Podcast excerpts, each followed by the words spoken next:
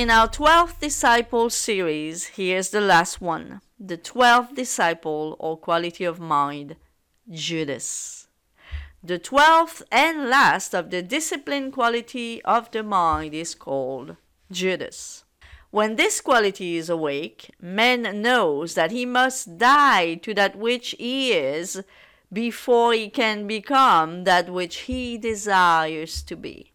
So it is said of this disciple that he committed suicide, which is the mystic way of telling the initiated that Judas is the disciplined aspect of detachment. This one knows that his I am or consciousness is his savior.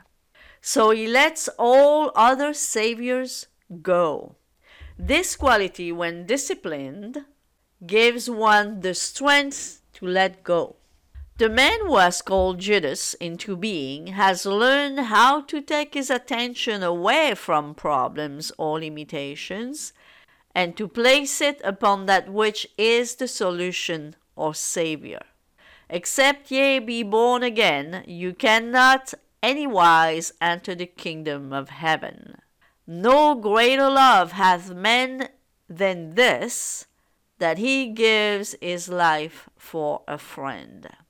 When man realizes that the quality desired, if realized, would save and befriend him, he willingly gives up his life, present conception of himself, for his friend by detaching his consciousness from that which he is conscious of being and assuming the consciousness of that which he desires to be.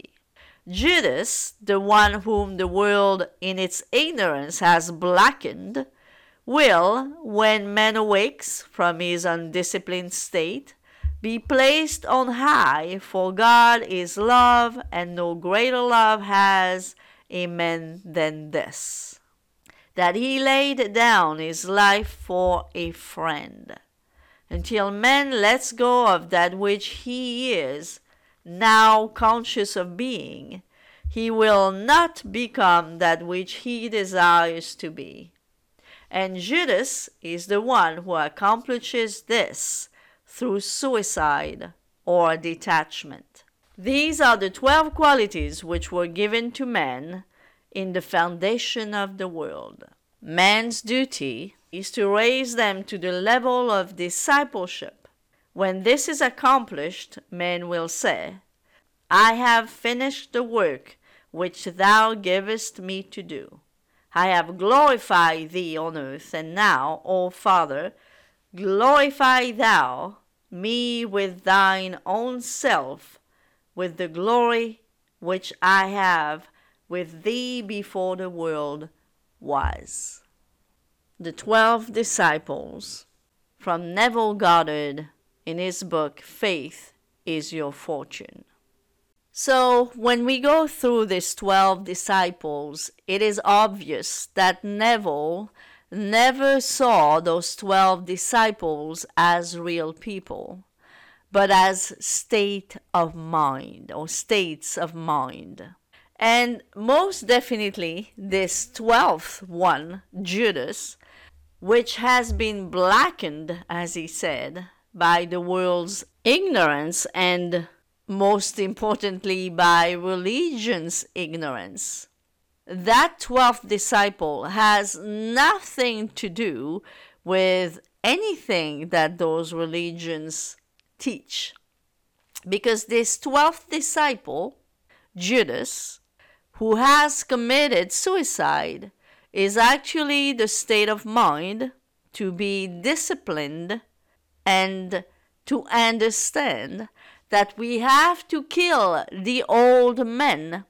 We have to let go of the old state in order to become who we want to be. So, whatever desire you have today, it exists in a state that you're not in right now. Because if you were in that state, well, then you would have that desire. So, this 12th disciple is teaching you to release and let go of the old state, of the old men, to kill that old man, to let it go, to detach from it. Let's talk about what letting go means because so many people are so confused about what does it mean to let go. Letting go means letting go of the old self, the old state, in order to be able to embody the new self, the new state. This is what letting go is, and it's made very clear here in the 12th disciple. So, guys, every time you want to ask me or any other coaches, what letting go means, that's what it means. Go back to the source, go back to Neville, go back to faith is your fortune. In the 12th disciple, that's what letting go means. Neville explains it very clearly. Letting go has nothing to do with letting go of your desire, but everything to do with letting go of your old self. I hope this is clear now. In order to embody the state, the new state, where your desire already exists. Because creation is finished, we do not create anything from scratch. We just quit, leave a state behind, the state that we do no longer want, and embody a new state, a state in which our desire already exists. And this is why this 12th disciple, Judas, is a very, very important one to understand, to discipline, and to apply when we want to manifest a desire.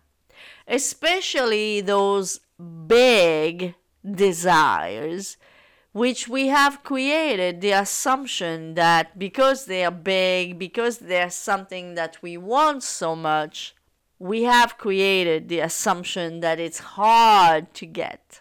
But again, we're not getting anything. As Tanya reminded us in her beautiful live on Saturday on my Facebook group, by implying that we have to get something or that we are getting something, we are implying that it is separated from us, that it's over there and we are over here, that it's detached from us, separated from us. But this is just one of the big illusions that we are falling under because the whole universe is within you. The whole universe is within me. Therefore, I do not need to get anything because whatever it is, it's already mine and it already exists. All I have to do is dispose of my state right now, my state where my desire fulfilled doesn't exist, and embody that state where my desire fulfilled already exists. For example, something that I hear once in a while from people who are following me or clients or people I have helped, whatever. And they are telling me I couldn't resist. I checked on some tarot card readers again. When someone tells me that, I know that they feel separated from their desires. This is why they feel that they have to bring someone else in the picture to tell them how, how is it going? How is it going for them? Are they closer to get their desire? Are they further away? This is when you don't understand who you truly are and you don't understand that the whole world is within you, the whole universe is within you. And all you have to do because on top of it all, it's created, it's finished. So all you have to do is step into the state where you already have that desire. And in take repetition. That's what it's called persistence, right? It may take persistence to do it over and over and over until that state becomes more and more natural. But the moment you feel that you have to check on a tarot card reader about your own life, about what you are the, the God of, you are the manifester of, it's really, really not understanding who you are. And that who you are is the person who has the capacity to step into a state where your desire already exists, where you are the version of yourself who has such a desire.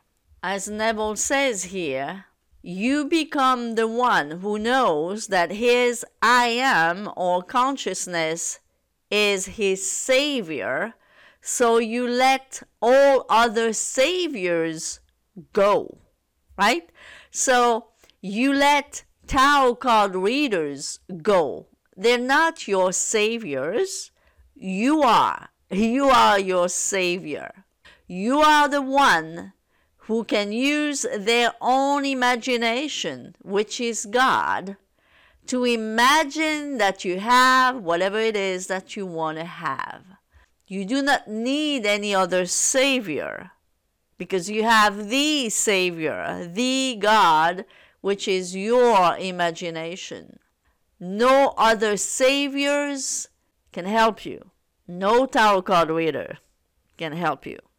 No second causes can help you, as Neville used to call it, because you are the cause. So I hope this twelfth and last disciple, Judas, which again is the capacity to let go of the old state in order to be able to embody the new state was helpful to you, and I hope you can refer to that 12th disciple every time you want to embody the state of your desire fulfilled.